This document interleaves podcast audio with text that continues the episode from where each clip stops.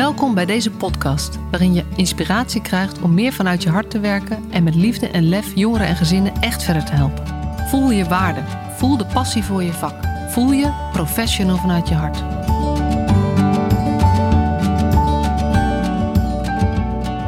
Je bent er weer bij, een nieuwe aflevering van de Professional vanuit je hart podcast. Welkom, heel erg leuk dat je weer luistert.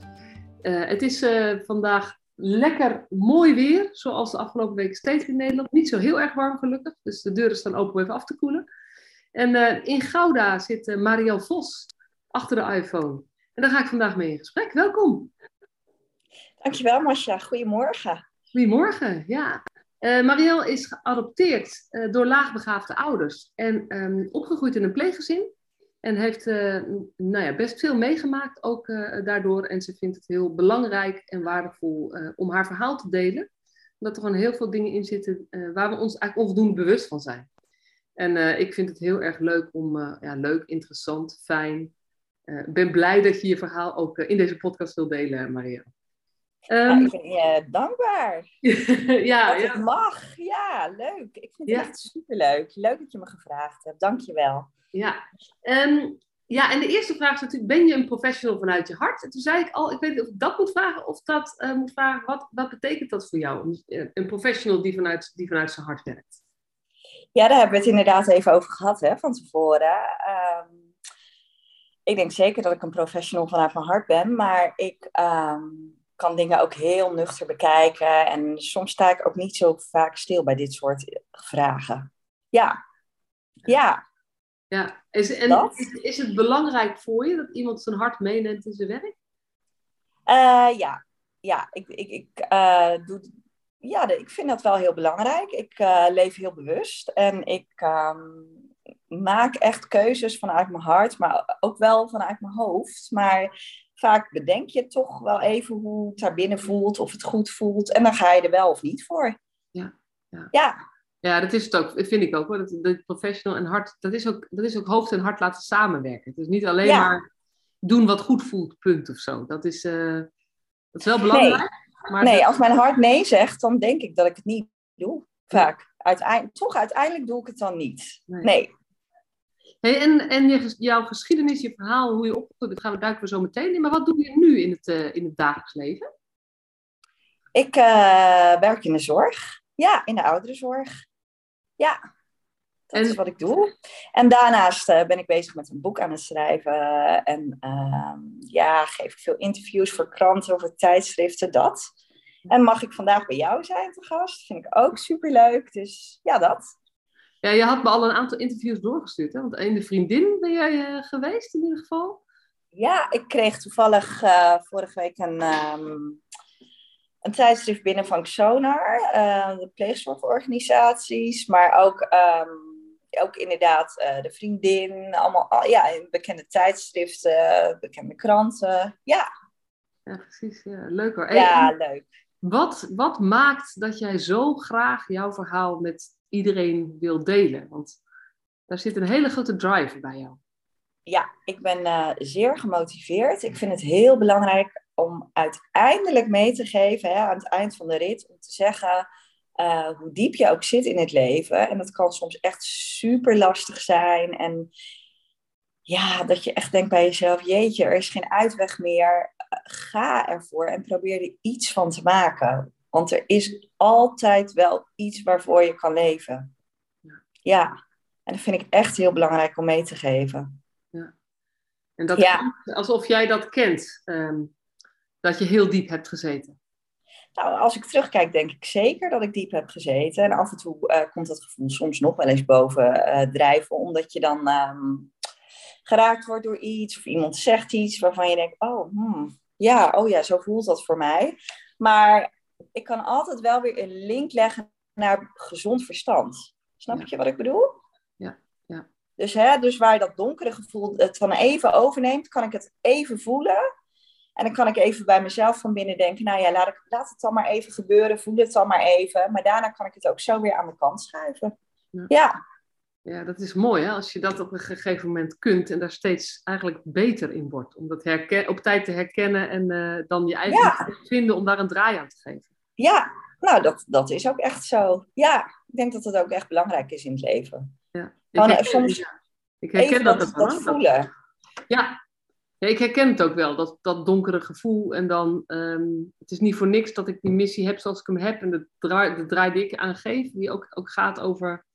Uh, leg, je, je op de negatieve dingen of leg je op de kansen of de mogelijkheden of de positieve dingen? En daar heb je gewoon een keuze in. Het maakt alles uit voor hoe je je uiteindelijk voelt. Ja, ja, en ik denk ook wel dat je je geluk een beetje zelf kan maken. Hè? Ik bedoel, uh, het is een keuze. Ga je hangen in dat donkere gevoel heel de dag door? Of uh, neem je er heel even de tijd voor en voel je het even aan en denk je op een gegeven moment, nou, we gaan er weer voor. Ja. Dan is het ook klaar. Dan klim je er weer uit. Ja. Ja, mooi, wijze levenslessen sowieso al. Och, mensen. En dan zo vroeg op deze ochtend. Op deze ochtend, ja. ja. Wat kan je ons dus meenemen in, uh, weet je, we hadden het even over hoe ik je zou introduceren. En toen zei je nou, geadopteerd door laagbegaafde ouders, dat is wel belangrijk. En opgegroeid in een pleeggezin. Het zijn allebei belangrijke uh, delen van je leven. Kan je, wil je eens gewoon ons meenemen vanaf het begin? Ja, ik ga jullie meenemen. Ik was um, vier maanden oud toen ik naar Nederland ben gekomen. Ik ben geadopteerd vanuit India.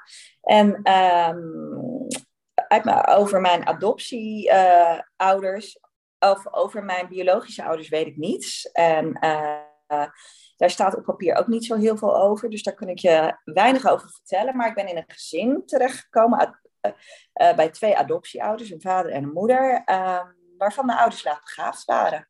En dat is eigenlijk pas later gebleken, um, gezien de opvoeding, zeg maar. Dus naarmate ik langer in het gezin was, gebeurden er dingen waarvan je denkt: hé, hey, zo gaat het niet in een normaal gezin. En als ik dan vooral keek om me heen naar vriendjes en vriendinnetjes, die hadden een totaal andere opvoeding dan ik kreeg. Ja. En hadden zij zelf al kinderen voordat jij in hun gezin kwam? Nee, nee, zij konden geen kinderen krijgen en zijn daarom aan adoptie begonnen. Ja. Ja. En, en kan je eens iets vertellen over wat dat dan betekent? Want nou ja, zoals, zoals ik jou uh, ervaar, um, weet je, je bent een snelle denker, dus je zal ook als kind, um, uh, nou ja, je, je had zelf in de gaten van wat hier gebeurt, hoe het gaat, hoe ze met mij omgaan, dat klopt niet helemaal. Kan je daar wat voorbeelden van geven? Ja, op een gegeven moment was ik me daar zeer bewust van. Um, even denken hoor nou ja, naarmate je wat ouder wordt, ga je ook zien dat je je ouders een beetje overroelt. Hè? Uh, je ziet dat ze fouten maken, dus dat wil je verbeteren. In het begin probeer je dat nog een beetje uh, weg te duwen door te denken van, nou ja, het zal wel, zo hoort het in het leven. Um, kleine voorbeelden. Ik kreeg bijvoorbeeld een nooit smiddags een boterham, dus ik wist ook helemaal niet of tussen de middag of als lunch of als ontbijt. Hè, hoe je dat moest maken, of, of, of dat lekker was. Ik ik kreeg heel vaak een bordje witte macaroni. En dat was dan het ontbijt of de lunch. En dat was het. Ja. En uh, dus de gewone manieren van het leven kreeg ik niet mee. Dat heb ik echt geleerd in een pleeggezin. En ja. aten, zij, zelf ook witte macaroni dan? Uh, nou, dat weet ik eigenlijk niet zo goed. Uh, volgens mij aten zij zelf wel gewoon. Ja, ja. Maar het, het, feit dat ze mij als kind ook altijd alleen thuis lieten. Ik, ik, was echt een heel jong meisje. En dan had ik al een sleutel bij me. Of de deur zat niet op slot. En dan wist ik dat ik via de achterdeur naar binnen kon. Maar dan zaten de kastjes wel weer op slot binnen. Dus ik kon nooit een koekje pakken. Of een snoepje of iets te drinken. Weet je, ik had echt wel daarin een heel eenzaam bestaan. En dat maakte dat ik als kind heel veel ben gaan denken. Ik kon geen kant op. Ik, ik, ik ik kon werkelijk echt geen kant op. En dan ga je denken, je gaat oplossingen verzinnen, je gaat denken. Je gaat gewoon denken. Ja. Over het leven, over jezelf. Dat, dat vooral. Ja. En um, eenzaam bestaan, binnen je gezin snap ik, maar, maar je, had, was, je ging natuurlijk wel naar school. Je had contact in de buitenwereld. Ja. ja. Wat ik begreep, ze waren ook aan, bij een kerk aangesloten. Ja, ik, uh, mijn adoptieouders uh, waren bij de hervormde kerk aangesloten. Uh, de kerk stond ook garantie voor mijn adoptie. Want ehm, anders denk je natuurlijk van hoe kunnen deze mensen überhaupt een kind adopteren. Um, financieel stonden zij garant. Maar ook uh, moreel. Dus um, ja, eigenlijk is, is zijn is de adoptieprocedure zo gestart dat zij wel degelijk een kind konden adopteren. Ehm, met als uh, garantie van de kerk. En zo ben ik naar Nederland gekomen. En uh, dat die adoptie dus niet liep, dat, dat bleek uit alles. Mijn adoptieouders sloegen mij veel, sloten mij op in de schuur, um, hadden weinig te eten voor me. Ja, het was echt wel heel treurig af en toe. Ja. ja. En mijn uitlaatklep was daarin tegen wel weer echt de Hè. Toen ik een jaar of vier was en naar school ging, had ik, maakte ik heel snel vriendinnen. Um, kreeg ik, um, ja, ging ik op clubjes, ging ik op dingetjes. Ik zat, ik zat ook eigenlijk overal op en in. En dat deden mijn oude, adoptieouders om mij zo min mogelijk thuis te hebben. Ja. ja. En als kind heb je dat niet door en is het prima. Weet je, je vindt het leuk om met andere kinderen te zijn. Je vindt het leuk om te spelen. Ik ben um, eigenlijk best wel heel sociaal en misschien ook wel een makkelijk mens. Dus ik leg snel contacten als ik nu terugkijk, denk ik, ja, het is eigenlijk niet normaal. Op maandag had ik een uitje, op dinsdag had ik een uitje. Elke dag van de... Ik had zelfs in het weekend uitjes. Ja. Dus ja, en dan is het ook, weet je, dat is nu, um, ik verbaas me er soms wel eens over hoe druk sommige kinderen zijn. Want volgens mij is het natuurlijk, daar gaat het ook nu wel maatschappelijk een beetje over. Hè, hoeveel dingen, ja. Hoeveel clubjes moet je kinderen lid laten worden. Maar jij bent ook al, uh, hoe oud ben je nu? Ik ben nu 39. Precies, dus dat was nog in een tijd waarin het minder gebruikelijk was. De BSO was ook nog niet gebruikelijk, bijvoorbeeld. Nee, nee volgens mij was dat er nog niet eens echt, hè? Op, op, mijn leeftijd. Nee. nee. Nee, dus het is ook in een andere tijd. Want, want nu is... Um, ik woon in zo'n zo'n white uh, suburb, zeg maar. Dus waar allemaal hoogopgeleide, goed verdienende uh, mensen wonen. Grotendeels ja. wit. En dan, soms verbaas ik me er ook over hoeveel de kinderen aan activiteiten hebben, zeg maar. Dus... dus Um, maar in die tijd waar jij over vertelt, de jaren 80, begin 90 zeg maar, jaren 80, toen was het nog wel veel minder uh, dat kinderen ja. buiten huis waren. Ja, nou ja, weet je, je kan het zo gek niet bedenken of ik zat erop of erin of ik deed het. Echt waar. En, eh, en als ik terugkijk, inderdaad, kan ik die link echt leggen. En mijn, mijn adoptiemoeder, vooral mijn adoptiemoeder, sprak dat ook uit. Hè, van uh, we willen jou hier niet, we willen jou minder zien. Uh, we hebben spijt van onze adoptie. Dat is wat ze heel vaak riep. Uh, hadden we maar een jongen? Nou ja, nee, we wilden toch liever een meisje. Uh, ja, zo vaak riep zij dat zij spijt had van, van de adoptie. Dat ik op een gegeven moment een keertje s'avonds in bed lag en de bom was beneden geëxplodeerd. Hè. Mijn adoptieouders hadden veel ruzie met elkaar, dus mijn adoptievader sloeg mijn adoptiemoeder. En als kind ben je daar dan getuige van en ga je uit angst, je zoekt toch een soort van. Je, wil je schuil houden, je zoekt veiligheid. Dus ik ging dan vaak in bed liggen. En um, op een gegeven moment had ik het plan. Ik dacht van ja, hier wil ik niet blijven. Ik vind het eng hier. Ik uh, voel me ook helemaal niet welkom. Ze zijn niet lief. Ik ga terug naar India. Dus ik had een rugzakje gepakt. En ik had mijn oude paspoort gevonden, uh, uh, waarmee ik naar Nederland ben gekomen in de adoptietijd. En ehm, ik had dat in mijn tas gedaan.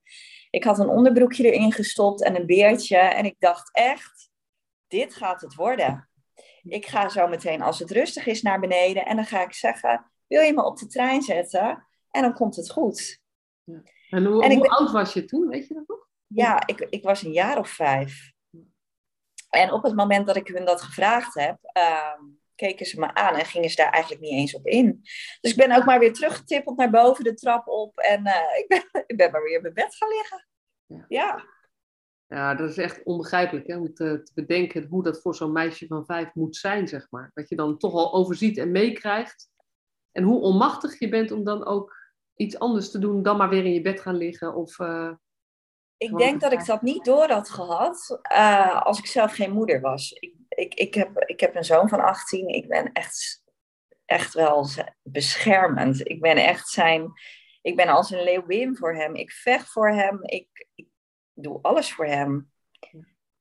Maar ik denk dat uh, het moederschap mij heel kwetsbaar heeft gemaakt. En ook laat zien van, hé, hey, je moet zorg dragen voor een kind. En je, jij bent verantwoordelijk, hè, tot op zekere hoogte en leeftijd. Ja, en dat je toen pas besefte hoe heftig het was bij jou thuis. Ja, ja, ja. Ja, het moederschap heeft mij echt uh, dingen doen inzien. Ja. En uh, je zegt van mijn ouders, uh, adoptieouders zijn laagbegaafd. Um, want deze voorbeelden die je geeft, dat, dat is ook gewoon natuurlijk, ja gewoon, dat is ook verwaarlozing, uh, mishandeling wat het is. Maar, maar dat kwam voort vanuit het, het, te laag begaafd zijn om het goed te kunnen overzien.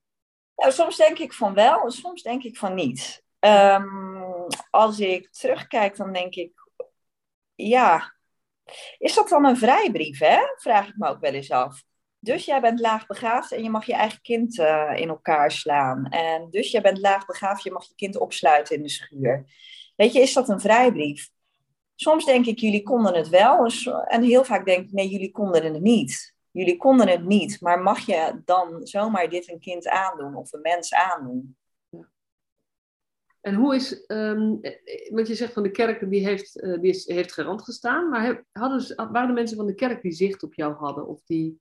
Uh, nou, die kwamen wel vaak langs. En, uh, maar er werd niet genoeg op, er werd niet genoeg op, op geacteerd. En om het feit, of niet om het feit, maar meer dat ik dacht, ik, ik zie dat. Ik zag dat toen, maar ik zie dat nu nog steeds. Het feit dat zij dan langskwamen om een gesprek, dat deden ze dan vooral met mijn adoptieouders. En dan kwamen ze daarna naar boven. En dan zeiden ze, dan zat ik op mijn slaapkamer, want ik mocht daar nooit bij zijn. En dan zeiden ze, joh Marielle, je moet echt wat liever zijn voor je adoptieouders. Je moet makkelijker zijn. Uh, doe maar precies zoals hun het willen. Ga er maar niet tegen in. Ja, op een gegeven moment ben je ook op een leeftijd, een, een jaar of acht, negen, dat je ook tegen dingen ingaat. En een eigen willetje krijgt. Ja, dus heel soms botste dat. Maar als ik terugkijk naar de linie van mijn opvoeding en uh, naar mijn levensloop, denk ik, ja, ik was echt geen moeilijk kind.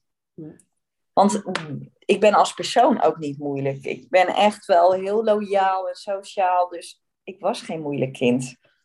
En dat gevoel kreeg je wel. En ook doordat de mensen die dan. Want op zich, de kerk nam dan wel een verantwoordelijkheid om te, kijken hoe gaat het daar thuis. Maar eigenlijk hebben ze vooral gekeken hoe gaat het met de, de ouders en eigenlijk te weinig gekeken hoe gaat het met het kind, hoe ervaart het kind het zelf. Wat natuurlijk nu ook eh, ja, bij, bij heel veel, um, wat steeds meer naar voren komt, ook van de kinderen die in zo'n situatie zitten, luister meer naar de kinderen. Ja, ja ik denk dat ze het, nee, daar is niet genoeg uh, op geacteerd. Dat hebben ze echt totaal verkeerd gedaan. Ja. ja ik weet niet, hè, stel dat ze dat wel goed gedaan hadden, uh, wat er dan uit voort was gekomen. Ik heb geen idee. Nee. nee. nee. en, en, op een gegeven moment um, ben jij weggegaan bij je adoptieouders. Hoe, hoe is dat? Ja, ik was uh, een jaar of negen. Uh, nou, dat is heel, heel apart gegaan. Uh, ik, ik, lag op een gegeven moment in bed en uh, s morgens stond ik op en was grieperig. Denk ik, achteraf gezien. En ik moest braken, dus mijn kleding zat, onder, zat eronder. En toen hebben mijn ouders gezegd, vooral mijn adoptiemoeder nu ben je vies. Ga, maar, ga alsjeblieft in de schuur staan. Ik wil jou niet zien. Ik vind dit zo vies. We kunnen niet voor je zorgen. Ga het maar oplossen. Dus ze hebben mij in de schuur opgesloten. En blijkbaar bleek ik daar, uh, bleef ik overgeven en uh, ben ik in paniek geraakt. En heb ik op de deur gebond en is de politie gebeld. Dus toen is het balletje pas gaan rollen. Politie stond voor de deur, die heeft gezegd van joh, wat wil je? Wil je hier blijven? Een meisje van negen jaar laten ze echt wel de keuze. Zeker uh, in de jaren tachtig. Um, dus ik mocht kiezen van, joh, wat blijf ik? Nou ja, ik, ik wilde niet weg bij mijn ouders.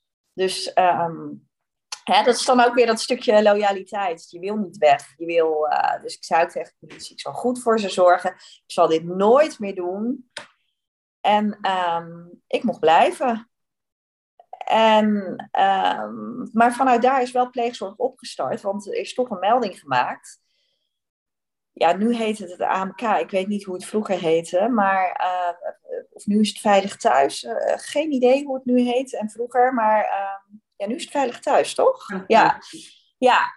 Ik, ik heb geen idee hoe het vroeger heette, maar toen is het balletje gaan rollen. Pleegzorg is opgestart en dat was dagpleegzorg. Dat, dat is waar ik mee begonnen ben. Dat houdt in dat ik, um, dat hield in dat ik overdag naar, op school zat. Smiddags om drie uur naar het pleeggezin ging en s'avonds om zeven uur weer terugging. Ja, dus het zijn dan toch die paar uurtjes ontlasting die de adoptieouders hebben, en, uh, zodat ze tijd voor zichzelf hadden. Ja. ja. En, en was dat gezin dan bij jou in de buurt? het uh, pleeggezin woonde bij mij in de buurt. Ja, absoluut. Ja, dat was tien minuten fietsen. Dat was goed. Ja. Hoe, hoe was dat voor jou?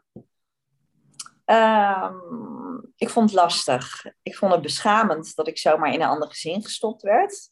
Uh, dat gaf mij vaak het gevoel op de basisschool van... Um, kijk eens hoe vervelend jij bent. Uh, nu moet je weg van huis en daarom woon je bij andere mensen. Ja, ja, ik vond het ook heel lastig. Ik durfde nooit in de klas te praten over mijn pleeggezin. Ik, ik deed dat dus ook niet. Ik uh, noemde mijn pleegmoeder of mijn pleegouders niet mijn pleegouders. Ik uh, noemde ze ook niet bij de voornaam. Ik probeerde het onderwerp gewoon te vermijden. Ja.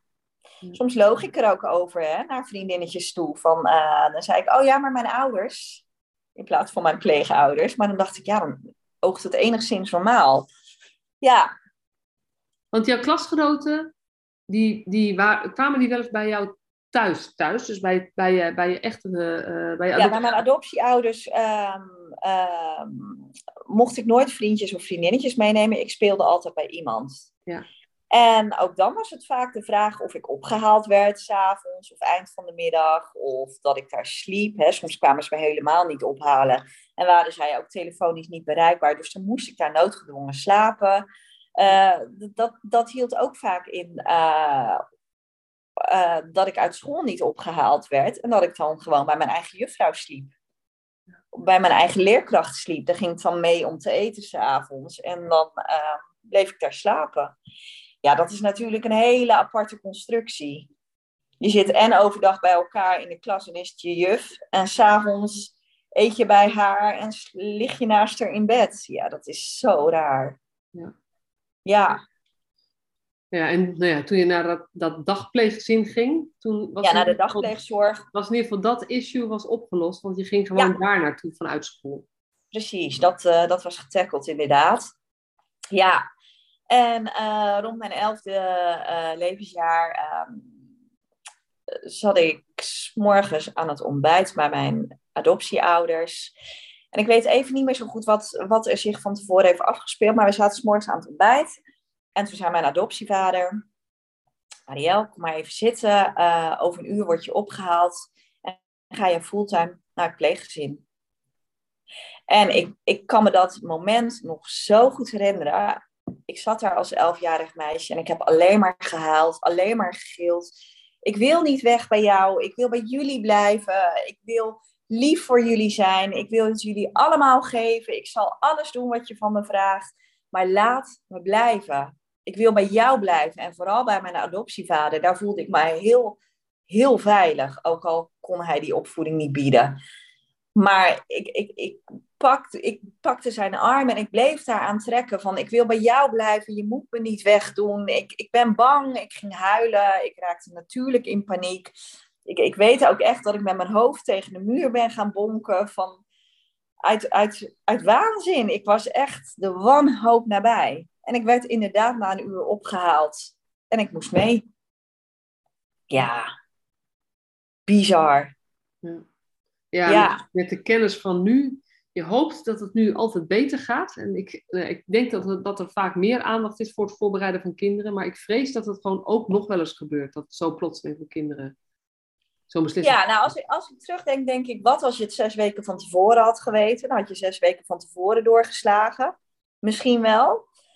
Maar ik vind dit echt traumatisch als ik daaraan terugdenk.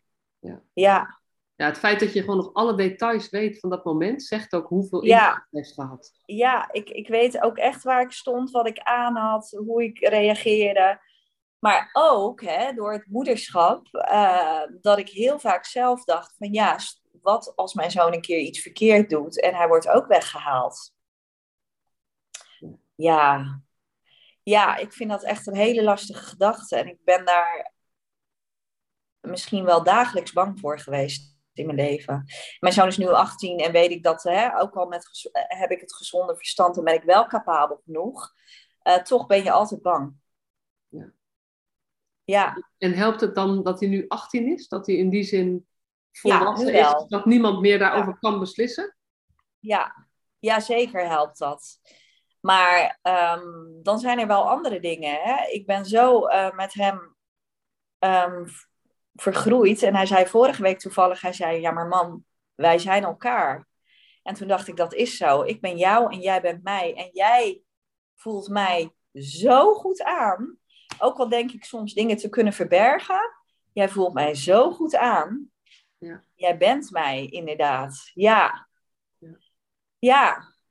Dat is mooi en dat is soms heel confronterend. Maar ik vind hem echt, uh, ja. ja. Ja, ik noem hem ook altijd de betere helft van, van ons tweeën. Hij is de betere helft voor mij. Ja. Ja, en weet je, daar mag je natuurlijk ook gewoon trots op zijn. Dat het je, ondanks wat je, hoe je dat zelf als kind meegemaakt hebt. Het feit dat je al weggegaan bent, weggehaald bent uit je land, bij je ouders waar je niks van weet. Maar jij hebt het dan twee keer meegemaakt. Ja. Dus, nou ja, tel maar op, zeg maar. Even los van alle andere dingen die gebeurd zijn. Ja, dat is ook zo. Ja, ja, maar door het feit dat ik zelf moeder ben geworden, ik was jongmoeder, um, heeft dat mijn ogen in alles geopend. Ja. Ja. ja. Even terug naar toen wij, nou ja, je had, dat, je, had die, die, uh, je kreeg eventjes te horen, je wordt opgehaald over een uurtje. Ja. Wie kwam jou halen, weet je dat nog? Ja, mijn pleegmoeder kwam mij halen. Dat is overigens wel, uh, de, ik zie mijn pleeggezin veel, ik zie mijn pleegouders veel. Uh, we bellen ook, ook echt veel. Um, maar mijn pleegmoeder, daar ben ik, zij heeft altijd haar handen boven mijn hoofd gehouden, de zorg voor mij gedragen. Zij heeft dat echt fantastisch gedaan. Ja, daar waar zij mij liefde gaf, gaf ik het haar niet terug, want ik kon dat niet als kind zijnde. En zij heeft altijd voor mij gezorgd. Ik ben haar daar ook echt oprecht dankbaar voor. En nu, nu ik ouder ben, denk ik, ja, hoe kon jij dat in vredesnaam? Weet je wel, ik hield die liefde echt tegen. Ik gaf het totaal niet. Ik, ik kon niet mensen aanraken. Ik kon, niet, uh, ik, kon, ik kon dat überhaupt niet geven. Ik gaf haar nooit een kus of een knuffel. Dat is natuurlijk alles wat ik nu wel doe. Maar al die jaren in de jeugd kon ik dat totaal niet. En zij bleef dat altijd doen vanuit haar. Ja. ja. En kende zij, eh, was zij, was zij een bekende voor jou? Of uh, kenden ze jouw ouders bijvoorbeeld ook? Ja, ze kende mijn uh, uh, adoptiegezin. Ja. ja. Ja. ja. En is ze, is ze ook om die reden, uh, kende ze jou ook als kind al, zeg maar? Dat ze, toen je nog bij je adoptieouders woonde? Ja. Om, is ze zeg maar vanuit betrokkenheid pleegouder geworden? Of zat ze ergens in een kaartenbak en werd er toen gezegd, we zoeken een Nee, zij, zij was al pleegouder, maar zij kende mijn adoptiegezin. Ja. Ja. En hoe dat balletje precies is gaan rollen, uh, dat zij bij mij uitkwam, ja, dat weet ik niet precies. Maar ik denk dat. belangrijk voor je eigenlijk. Nee, dat is eigenlijk helemaal niet. Sommige dingen moet je niet willen weten. Nee, nee, nee, nee, nee. Nee, nee, maar het is gewoon goed zoals het is. Ja. ja. En toen kwam je op je elfde in dat gezin. Nou, dat was natuurlijk, je vertelt wel eventjes, uh, je pleegmoeder, um, uh, die kon liefde geven, ook al kon jij het niet teruggeven. En ze kon dat volhouden op een manier dat jij het zeg maar, nou, wel kon verdragen. Dat is al super knap. En maar heb je, hoe, is het, heeft, hoe is het daarna gegaan met je adoptieouders? Heb je daar nog contact? Ja, dat heeft zij echt fantastisch gedaan. Het contact met mijn adoptieouders heb ik een poosje niet gehad. Totdat er op een gegeven moment een voogd werd aangesteld voor het gezin. En um, ja, toen is er contact opgestart. En uh, ja, maar ook dat liep niet. Uh, mijn pleegmoeder corrigeerde mij qua opvoeding op een liefdevolle manier. Zo van, joh, uh, ik zou het zo doen in het leven. Of um, hè, misschien hè, door, mijn door het gedrag wat meer um, te veranderen. Ik was daarin best wel wereldvreemd, denk ik. Ik liet het echt dingen gewoon niet toe. En alles wat mij daar aangeleerd werd, werd in de middag ook weer afgebrokkeld door mijn adoptieouders. Als ik er dan een uurtje was of twee uurtjes was. En dan kwam ik binnen bij mijn adoptieouders en dan moest ik weer aanhoren over hoeveel spijt zij hadden van hun adoptie. Ik had zoveel geld gekost in hun ogen. En ik, was, ik bracht mijn geld niet op. Ik was het, mijn geld niet waard geweest. Want tot overmaat van ramp zagen zij mij natuurlijk heel weinig. En uh, hun legden die link meteen op het financiële gebied. Ja. Ja. Ja, ik ben er ook een beetje stil van, want ik, ik kende natuurlijk stukjes van jouw verhaal wel. Ik heb ook. Uh, ja. ja, we hebben elkaar natuurlijk we hebben elkaar al gezien. Ja. Maar het, het, toch is het zo rauw als je dat zo vertelt, hè? Het, je, bent, je hebt je geld niet, je bent het geld niet waard of zoiets. Ja, ja. Ja, ik vond dat lastig. Maar als kind zijn heb je dat niet door. Had je het niet door toen? Nou, ik zei wel vaak tegen mijn uh, adoptiemoeder, ik was heel duur. Hè? Of uh, ik zei wel vaak tegen mijn pleegmoeder, ik was heel duur. Hè? En uh, ik, ben, ik heb het geld niet opgebracht. Maar ik, ik had daar weinig gevoel bij. Ja. Maar mijn pleegmoeder vond dat natuurlijk een hele ongezonde opmerking. En die zei dan, ja maar Marielle, zo mag je niet praten. Zo moet je niet praten over jezelf. Dit mag je echt niet meer zeggen, zei ze dan. ja. ja. Want je bent een mens, je bent een persoon. En ongeacht hè, wat een adoptie kost financieel, je bent een mens. Ja. Jij bent het waard. Jij bent, het, gaat, het gaat niet over geld, het gaat over je mens zijn. Precies, ja. ja. Maar ik vond het uh, in het pleeggezin ook lastig, hè? die liefde te aanvaarden. Ik kwam in een gezin met uh, vier andere kinderen, adoptiekinderen, pleegkinderen. Ik, ik vond het lastig. Want in mijn adoptiegezin was ik uh, enig kind, enigste kind. En als je dan in een, ja, in een kippenhok terechtkomt, om het zo te noemen, moet je je plaatsje zien te vinden. Ik had heel veel verdriet uh, uh, van het weggehaald worden uit je adoptiegezin. Ik had echt intens veel heimwee, dus ik kon daar bijna niet mijn plek vinden. Ja. Ja, en dat vind ik wel ook wel goed om te noemen, want um als je zo beschrijft in wat voor situatie je opgroeide, dan denk, denk ik dat iedereen denkt en voelt, ja, dit is zo ongezond voor een kind, dit moet, dit moet je een kind niet toewensen. Dus dit kind moet je wel weghalen daar. Maar als je het kind uit zo'n situatie haalt, dan, dan krijgt hij, heeft hij daar toch heimwee naar. Enorm, ja. Kan je iets over hoe dat, hoe dat werkt? Want het is best moeilijk te snappen. Ja, ik, uh, ik kan het zeker uitleggen. Uh, weet je, ik, zei het net al, hè? Uh, mijn pleeggezin en mijn adoptiegezin woonden misschien 10, 5 minuten van elkaar vandaan. Dus je hebt dan ook nog eens de pech dat je elkaar continu tegenkomt. En als ik mijn adoptieouders zag en ik was buiten aan het spelen, rende ik ook altijd achter een fiets aan. En dan weet ik nog dat ik riep als klein meisje, mag ik mee met jou? Mag ik nu mee? Als ik nu lief ben, eh, als ik luister, als ik mijn speelgoed goed opruim, mag ik dan weer bij jou komen wonen? En dan rende ik achter hun aan en dan zeiden ze niets. Dan viesten ze door en dan groetten ze me niet eens, dan zeiden ze niets. En dan was ik echt, echt totaal van streek en verdrietig en over de rooi en voelde ik me onbegrepen. Maar ik had echt heimwee naar deze mensen. Naar mijn kamer, naar mijn vertrouwde omgeving. Vooral ook naar mijn adoptievader. Ja, ja, ja ik, ik, ik vind dat lastig. Ik, ik, ik had echt enorme heimwee. Zie je, ik ga er gewoon voor stotteren. Nee, maar het is wel... Het is, ja. Hoe zou, als je nu terugdenkt hè, naar, naar toen, Ehm, want daar gaat het ook over hoe zouden, we hoe zouden we het beter kunnen doen voor kinderen die in deze omstandigheden zitten. Ehm, wat, wat was, kan, kan je iets erover zeggen waarvan je denkt, ja, dit was beter geweest? Waardoor het voor mij, weet je, het, het ingewikkeld was, dat, dat kunnen, kan niemand ongedaan maken. Nou ja, ja, wat ik ook zei, hè, als ik het zes weken van tevoren had geweten, had er zes weken van tevoren uh, strijd in huis geweest. Want ik wilde niet weg. Dus misschien was dit wel de manier. Maar het had wel rustiger gemoeten. Het had op een rustigere manier gemoeten. Het, het had zachter gemoeten. Het, ja. ja. Zachter, die, die overgang had zachter moeten, uh, moeten gaan. Ja, iets, meer, uh, iets minder drama. Ja. ja. ja. En had dat want nu, nu, was het in natuur en je spullen pakken en afscheid nemen en, en kleding in, in een tas douwen, duwen, een kussen erop. Uh, weet je wel, dus al je spullen meenemen. En ik moest huilen, want ik moest weg. En ik zie me daar echt nog als klein meisje daar boven mijn tas inpakken. En ja, ja. zo had ik het niet doen. Want dat deden je ouders ook niet. Dat is natuurlijk ook al, dat nee. zegt iets over hun beperkte mogelijkheden of hoe zij er op dat moment bij zaten? Ik had dit zo niet gewild. En zeker niet op deze manier. En ondanks dat ik mijn pleegouders en mijn pleeg, vooral mijn pleegmoeder echt dankbaar ben voor het hele leven en voor van alles, had ik het niet op deze manier gewild. Nee. Hoe ik het dan had gewild, weet ik ook niet.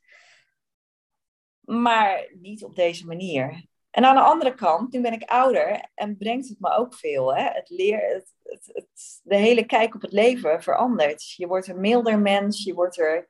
Je, ik ben enorm strijdvaardig. Ja. Ja. Ja, want je zei al eventjes, jouw pleegmoeder uh, die, die bleef je liefde geven en jij kon het niet aannemen. Dus nou ja, dat, was, dat is natuurlijk best een hele ingewikkelde situatie, ook als puber. Voor jou als puber en voor haar wellicht als pleegmoeder. Maar misschien kon ze daar goed mee dealen. Hoe is dat? Ik kan me ook voorstellen dat dit wel doorwerkt in hoe je als mens je ontwikkelt. Dus überhaupt hoe je relaties aangaat en um, ook in je volwassenheid. Je hebt natuurlijk gewoon zoveel klappen van de zweep uh, gekregen. Ja, nou op een gegeven moment uh, was ik inderdaad een jaar of 16, 15 en ik voelde me echt niet gelukkig. Dus ik had bedacht, ik had daar, ik, het feit dat ik ook, uh, mijn pleegmoeder zei wel eens, je bent zo stil. En dan dacht ik, ik dacht heel veel. Ik zei niet veel, ik dacht heel veel. Mijn hoofd maakte overuren met denken. En ik was inderdaad echt ongelukkig. En ik vraag me af of zij dat ooit gezien heeft. Maar ik had bedacht, oké, er zijn nu twee dingen mogelijk. Of ik ga dood, hè, of ik moet blijven leven. Maar als ik dood ga, dan kies ik daar bewust voor. Dus dan wil je of dood, of je blijft leven. Nou goed, kiezen voor de dood. Ik had dat helemaal uitbedacht. En ik was zelf zo pinter om te bedenken, maar dan moet ik wel zorgen dat het lukt. Ik had toevallig ook een verhaal van iemand gehoord waarbij het mislukt was. Dus ik dacht, als ik dat wil, dan moet ik zorgen dat het lukt. Maar als ik het niet wil, dan moet ik zorgen dat ik er iets van maak in het leven. En dan bedacht ik me vaak, oké, wat zou ik nou willen? Nou, wil ik trouwen? Wil ik in een witte jurk? Als 16-jarige kun je heel veel nadenken. Maar je kan het juiste soms ook nog net niet bedenken. Dus ik had dan echt zo'n ideaal plaatje van als ik ga trouwen, moet dat in een witte jurk. Dan moet dat met, met een man die er dan zo en zo uitziet. Ik had dat helemaal bedacht, ongeacht of dat haalbaar was of niet. Toen dacht ik, oké, dood, leven, leven, dood, kiezen voor het leven of kiezen voor de dood. Nou, oké, weet je, ik geef het nog één keer een kans. En ik ontmoette inderdaad een man en ik uh, kreeg daar uh, jong en kind mee. En uh, ik ben gaan samenwonen. En eigenlijk was ik, werd ik daar wel blij van. Ik uh, ging een eigen familie maken. Ik ging enorm goed zorgen voor, voor, voor mijn vriend toen de tijd. Ik, ging, ik, ik ben daar ook weer van gescheiden ondertussen. Maar um, ik, ik wilde enorm veel liefde aan mijn kind geven. En um, dat het confronterend was, zo'n kind krijgen, ja, dat wist ik natuurlijk nog niet. Maar het trok werkelijk alle wonden open.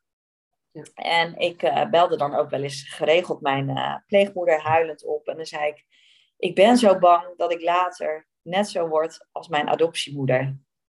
He, dat ik het beetpak, dat ik het door het bed heen gooi, dat ik het in de schuur opberg, maar dat het dan op weggehaald wordt bij me, dat het ook in een pleeggezin gestopt wordt. Um, ik ben daar zo bang voor. En dan, dan zei zij, en daar, daar, moet ik, daar word ik altijd dan weer even stil van. En dan zei zij altijd haar, voor mij haar magische woorden. En dan zei zij, Marielle, even hè, even. En dan, ontbrak ze, dan, dan onderbrak zij mij vaak in mijn praten. En dan zei ze, even. Denk even rustig na. Jij bent geadopteerd. Jij bent niet hun biologische dochter. Dus jij kan helemaal haar genen niet hebben. Jij bent geadopteerd en jouw vader en moeder wonen in India, jouw biologische ouders. Jij hebt hun genen, jij hebt hun gezonde verstand en niet het labiele verstand van jouw adoptieouders. En dan ging ik weer helemaal terug naar de basis en dan kon ik het weer aan. En dan hield zij twee dagen later wel weer dezelfde riedel op, hè? want dan was er wel weer een paniekmoment. Maar ja, op, op die basis heb ik het echt gered. Het moederschap. Ja. Door eigenlijk afstand te nemen van je adoptieouders. Ook emotioneel steeds Ja, maar door de woorden van haar, mijn adoptiemoeder vaak tot me door te laten dringen. Van, uh, als er een paniek, paniekmoment hier in huis was, en zeker in de puberteit van mijn zoon, die dan met de deuren sloeg, of hè, ook wel eens iets deed wat niet kon, dat ik dacht, jezus, strak word je weggehaald, of straks staat de pleegzorg voor de deur. Uh, dat, ik, uh, dat ik dacht, god, hoe ga ik dit doen? En dat zij dan, dat zij dan zei, ja, maar denk even na. Jij hebt niet hun verstand. Ja. En dan kon ik er weer helemaal tegen. Ja. Ja. Ja, ja dus dat, dat, ja, dat maakte dat ik het kon. Ja. Ja, en het is echt wel, um, wel bijzonder, want, want uh, lieve luisteraars, jullie kunnen Marielle gezicht niet zien, maar um, met eigenlijk een stralende blik in haar ogen vertelt ze uh, dit hele stuk over nou ja, eigenlijk bijna met, met, met, met een stralende blik vertel je over je verleden. En dat is ook omdat je het graag wilt delen.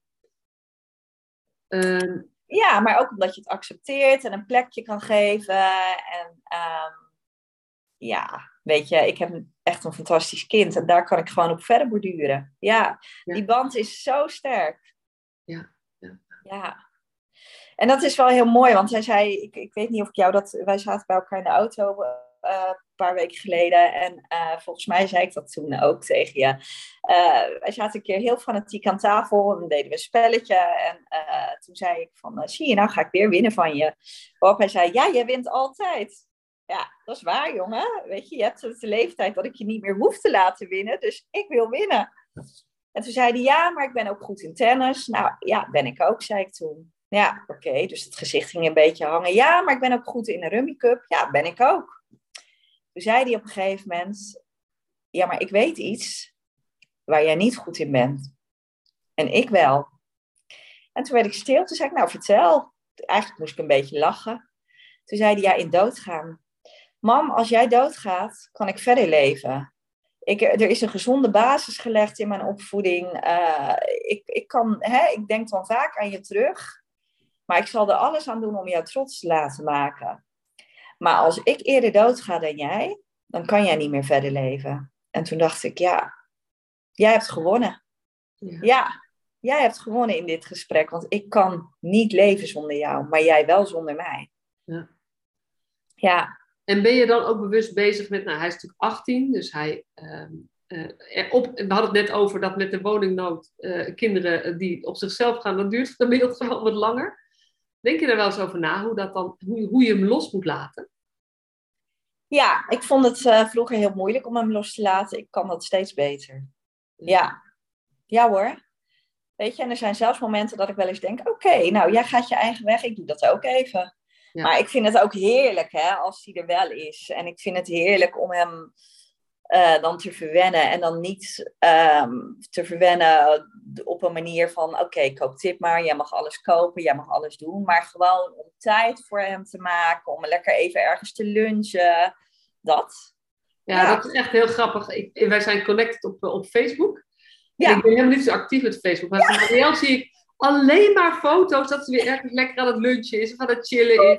Dan staat erbij, ik geniet van het leven maak er wat van. En dan weer prachtige um, opge opgemaakte borden, want dan zit je weer ergens op het terras of zo. Dus jij, jij hebt echt wel, weet je, die beslissing, zeg maar, um, nou ja, zo, zo tussen je zestiende en je, en je negentiende van, waar het zo spannend was eigenlijk, waar ga ik voor kiezen? Dat kiezen voor het leven, dat heb je wel, nou ja, dat, dat, volgens mij doe je dat elke dag weer. Ik leef voor twee. En als ik een werkdag heb gehad waarin ik een lange dienst heb van 12 uur en mijn vriendinnen s'avonds opbellen. Hé hey Mar, ga je mee naar de Schouwburg, want er is dit en dit. En dan zeg ik, oh tuurlijk joh, ik ga heel even douchen, ik uh, maak me op en ik kom eraan. Ja. En dan zit ik daar voor pampers in zo'n stoel. Maar dan denk ik, oké, okay, gezellig hè, ik ben er weer. Ja. Ja, ja. ja, dus ik leef echt voor twee. En dat straal ik ook echt in de opvoeding naar mijn zoon uit. Ik leef voor twee. Ja, tot irritatie van hem. Hè? Want hij zegt dan ook heel vaak van, uh, doe eens normaal mama, doe eens normaal. Ik wil dat het even rust is en uh, ik, ik wil niet hier naartoe. Of jij wil altijd mensen om je heen. Ja, ik leef voor twee. Ja. Ja. Hey, en um, heb je hem alles verteld over jouw verleden? Ja. Ja. Ik heb hem alles verteld over mijn verleden, omdat ik me bij hem het veiligst voel. Ja. Dingen die ik jullie niet vertel, dingen die ik toch voor de kranten en media apart hou, weet hij wel. Ja. ja.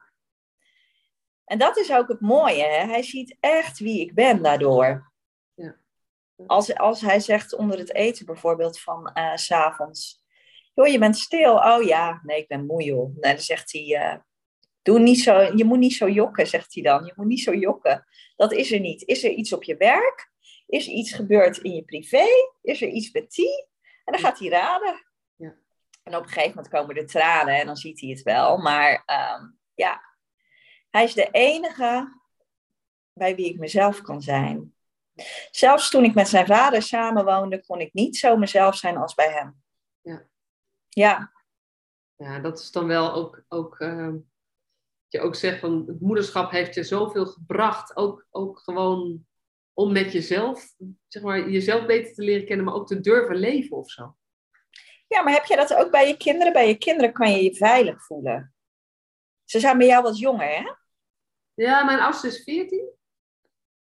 Ehm, nou, wat bij mij, bij mij heeft het moederschap wel, heeft ook een soort van contact gebracht met een dieper stuk van mezelf, waar ik Ja, nooit, zeg maar, ehm, connectie mee had. Dus het heeft bij mij ook heel veel in positieve zin overhoop gegooid. Ja, En ook eh, dat, dat, dat oude pijn extra rauw, extra rauw werd, zeg maar. Eh, ja, En wat, wat ik heel lastig vind, ik heb natuurlijk vier kinderen. Eh, ja, ik, wat, wat een van de lastigste dingen die ik vind, is, hoe, eh, is dat ik ehm, toch graag iedereen tevreden hou of zo. En dat kan Ja. niet. Dus eh, Ja. ik wil met iedereen rekening houden, maar het, het kan gewoon niet om die 14-jarige blij te hebben. De eh, vijfjarige en die ook. vijfjarige je, Het kan natuurlijk wel, maar er is altijd wel één die het niet leuk vindt. Die het- ja, precies. En Ja, dat vind ik wel heel moeilijk. Dus dan, nou ja, en dan ben ik weer aan het denken, ook, ook wat vraagt dat van mij? En dat je niet om je kinderen heen danst om ze maar te pleasen, zeg maar. Dat, dat, dat, eh, dat ik dan ook niet. En ik wil, maar ik wil ze allemaal recht doen. Dus daar zit mijn puzzel meer in. En, en het is wel dat ehm, eh, bij mij ook mijn kinderen... Me, ik denk dat, dat ik niet zou, zou zijn wie ik nu ben... als ik geen moeder was geworden. Omdat het zoveel ook geraakt heeft in mij. ja. Ja, dat, dat snap ik. Ja, het trekt je echt, het trekt alle registers open hè, bij jezelf. Ja, ja, ja. Ook op negatief gebied, maar ook op positief gebied. Ja, klopt. Ja, Klopt. ja, Dus eh, dat vind ik wel heel mooi. En of je dan altijd. de- ik weet niet of ik zo sterk heb wat jij zegt, van dat je het veiligst voelt bij je kinderen. Maar ik heb nooit de. Ik heb natuurlijk niet de angst dat anderen ehm, eh, ze bij me wegnemen of zo. Dus ik heb, ik- bij mij zit denk ik, de, het zit op een ander stukje of zo. Het is, het is, ehm, ik ben de niet-biologische moeder. Dus ik, ik, ik ben eigenlijk altijd wel bezig met van oké, maar, maar ehm, ervaren ze mij wel echt als hun moeder? Dus het gaat veel Ja. meer over mag ik hun moeder zijn? In Ben je plaats dan bang? Ja, daar ben ik nou, nu niet meer. Maar dat Nee, jullie basis, je weet nu dat je de basis zo sterk gelegd Ja, hebt, dat, ja. dat, dat er niks meer tussen kan komen. Ja, Ja. ja. en, en dat niks meer tussen, dat... Maar dat, is, dat ben ik. Ik weet niet of ik dat ooit met iets voor ze- 100% zekerheid kan zeggen. Maar ik ben daar wel bang voor geweest. En het is ook wel, en eigenlijk, dat, dat is natuurlijk ook ehm, wat, jij, net- wat, jou, wat jou natuurlijk geholpen heeft van ehm, dat je niet degene hebt van je, eh, van je adoptieouders, is mijn angst in, ehm, eh, ja oké, maar weet je, ik ben niet hun, weet je, hun, ik, ik kan bepaald niet zeggen, ik ben niet hun echte moeder. Dat hebben, dat hebben ze Ja. allemaal wel eens gezegd. Ja, En als je het systemisch werk kijkt, die zegt daar natuurlijk ook over uiteindelijk adoptieouders, wat ik natuurlijk een soort van ook ben, ja, eh, eh, die zitten niet in het, in het systeem van hun kinderen. Die, dus dan, dan is de vraag, hè, waar, wat, hoe doe je ertoe? Nou, ik snap dat gevoel. Ja, ik snap dat heel goed zelfs. Ja, Ja. En eh, maar het, volgens mij zit er, is er genoeg inmiddels waarbij ik, eh, ik durf daar wel op te bouwen, te vertrouwen. En, het, en dat gaat hartstikke goed en ik heb een hele goede relatie met ze. Maar ik voel me daarin wel kwetsbaarder dan wanneer je de biologische ouder zou zijn. denk ik. ja, ik kan me dat gevoel wel voorstellen. Ja, Want zij kunnen in theorie ook iemand tegenkomen, ehm, zoals jouw pleegmoeder tegen jou gezegd heeft. Eh, joh, weet je, je hoeft je niks, je hebt niks met haar. Je, Want je hebt haar genen niet. Dat kan, dat zou kunnen, maar je hebt die basis gelegd. En die basis is blijkbaar zo sterk en die is gelukkig heel sterk. Ja. Dus ik denk niet eens dat je daar bang voor hoeft te zijn. Nee, ik denk het ook niet hoor. Ik denk dat het mijn angst is. Maar Ja. het is wel eigenlijk wat jouw troost is geweest. Wat je Is jouw angst. is mijn grootste angst. Dus dat is eigenlijk Ja. wel mooi hoe onze verhalen... Ja, ja, in ja elkaar ik weten. je bedoelt. Ja, maar ik denk dus echt dat jij daar niet bang voor hoeft te zijn. Nee, nee, nee. En het is ook... ehm, ik, En dat dat gevoel bij jou van binnenuit zit, maar niet bij jouw kinderen. dat Want denk die ik ook. basis perfect gelegd, joh. Ja, maar dat denk ik Ja. ook hoor. Dat is ook wat. ehm, eh, en het is grappig, want die oudste twee zijn nu 14 en 12. En ehm, die hebben zo'n periode gehad tussen, de, tussen hun vijfde en hun achtste, zeg maar. En die jongste twee, ehm, eh, die van zeven, die heeft het ook even gehad. Maar jij bent eigenlijk niet mijn echte moeder. Maar dat was maar heel kort. En nu lijkt dat weer voorbij te zijn. Dus ik verwacht dat het bij die van vijf ook nog gaat komen ergens. Ja, zeg maar dat is wel pijnlijk voor je. Ja, het is mega pijnlijk. Het is heel pijnlijk. Maar het is ook... ehm, Trekt alle wonden weer open, hè? Ja, en, maar het is ook me realiseren, ja, maar het, het, ehm, eh, mijn kinderen leven niet voor mij of zo, zeg maar. Die, die hebben niet de taak om mij gelukkig te maken. Nee. Dus ik ben eerlijk gezegd blij dat ze het durven zeggen. Ja, En dat je vervolgens kijkt, oké, weet je, dat klopt. Weet je, ik ben niet jouw buikmoeder. Maar ehm, eh, ja, uiteindelijk krijg ik wel die plek in hun leven. En hoe dat uiteindelijk zal zijn, ja, als ze volwassen zijn, eh, dan hoop ik dat ik daar nog eens met ze op kan reflecteren. Ik ben ook wel benieuwd. En misschien is het ook wel voor allemaal anders. Ook geen idee. kan. Ja, het zijn Maar ik natuurlijk ben wel heel, ik ben wel heel blij, want ik heb hun, eh, ze hebben mijn achternaam. Oké, ja. Dat, maar dat is... dat maakt al heel veel uit nog, ook in, in de- deze Ik angst. snap het. Ja. Een soort van verbinding toch nog... ja, maar dat maakt alles uit. ja. In dit geval. En in dit geval helemaal. Ja. Ja. Ja, Ja. want- want jouw achternaam, van, van wie heb jij je achternaam eh, gekregen? Nee, ik heb de achternaam van mijn- mijn adoptieouders. En eh, ja, dat is wat het is. Ja. Ja, ik heb er niet zoveel mee. Ik, ehm, nee, ja, Maar ook niet zoveel tegen dat je hem wil veranderen. Want dat Nee. zou kunnen natuurlijk. nee. Nee, ik, ik ben daar ook wel weer nuchter in. Hè. Dan denk ik van, nou ja, eh, dan moet, moet de hele wereld daar weer aan wennen. En dan moet ik het weer uitleggen. Dat vind ik allemaal maar gedoe, gedoe. Nee. Nee. ik, vind al, ik vind dat soort dingen vind ik al snel gedoe hoor. Dan ren ik liever weg en dan denk ik, we laten het voor wat het is. Ja. Ja, Maar ja, dat is ook wel gewoon acceptatie. Want dit is het nu eenmaal, dit is ook jouw leven. Daar hoort Ja. bij dat je deze naam hebt. En het is aan jou, eh, jij hebt gewoon de keuze gemaakt, ja, en ik ga ehm, zorgen dat, het, dat ik mijn eigen draai eraan geef. Ja. Inclusief die naam, die ook bij je hoort. Maar dat is ook dat stukje eh, van wat ik zei, hè, dat, dat je echt verantwoordelijk bent voor je eigen geluk. Ja. En dat je daar ook iets van kan maken. Ja. En, en, en ik hoop zo, eh, sommige mensen zeggen wel eens, wat wil je hiermee bereiken? Dan denk ik altijd, eh, als ik op een avond sta en ik geef een lezing, dan hoop ik altijd dat ik één iemand geraakt heb. Eén iemand die diep zit en denkt van ja, ik weet niet meer hoe ik verder moet. En hierdoor dan toch denkt, oké, er is wel een weg omhoog. Want dat is er echt. En moet je kijken hoe leuk het leven dan weer is. Uh, en als je behoefte hebt aan een beetje positiviteit, ga Marielle volgen op Facebook. En je wordt overspoeld met leuke plaatjes, leuke verhalen, lekker eten. Want dat zijn dingen waar je heel erg van geniet. Glaasjes wijn, ja, ja, ik hou ervan. Ja, ja. Dus Hey, dat. dit was hem. Dankjewel voor je ook. tijd. Ja, heel erg bedankt voor het delen van je verhaal. Leuk, dankjewel.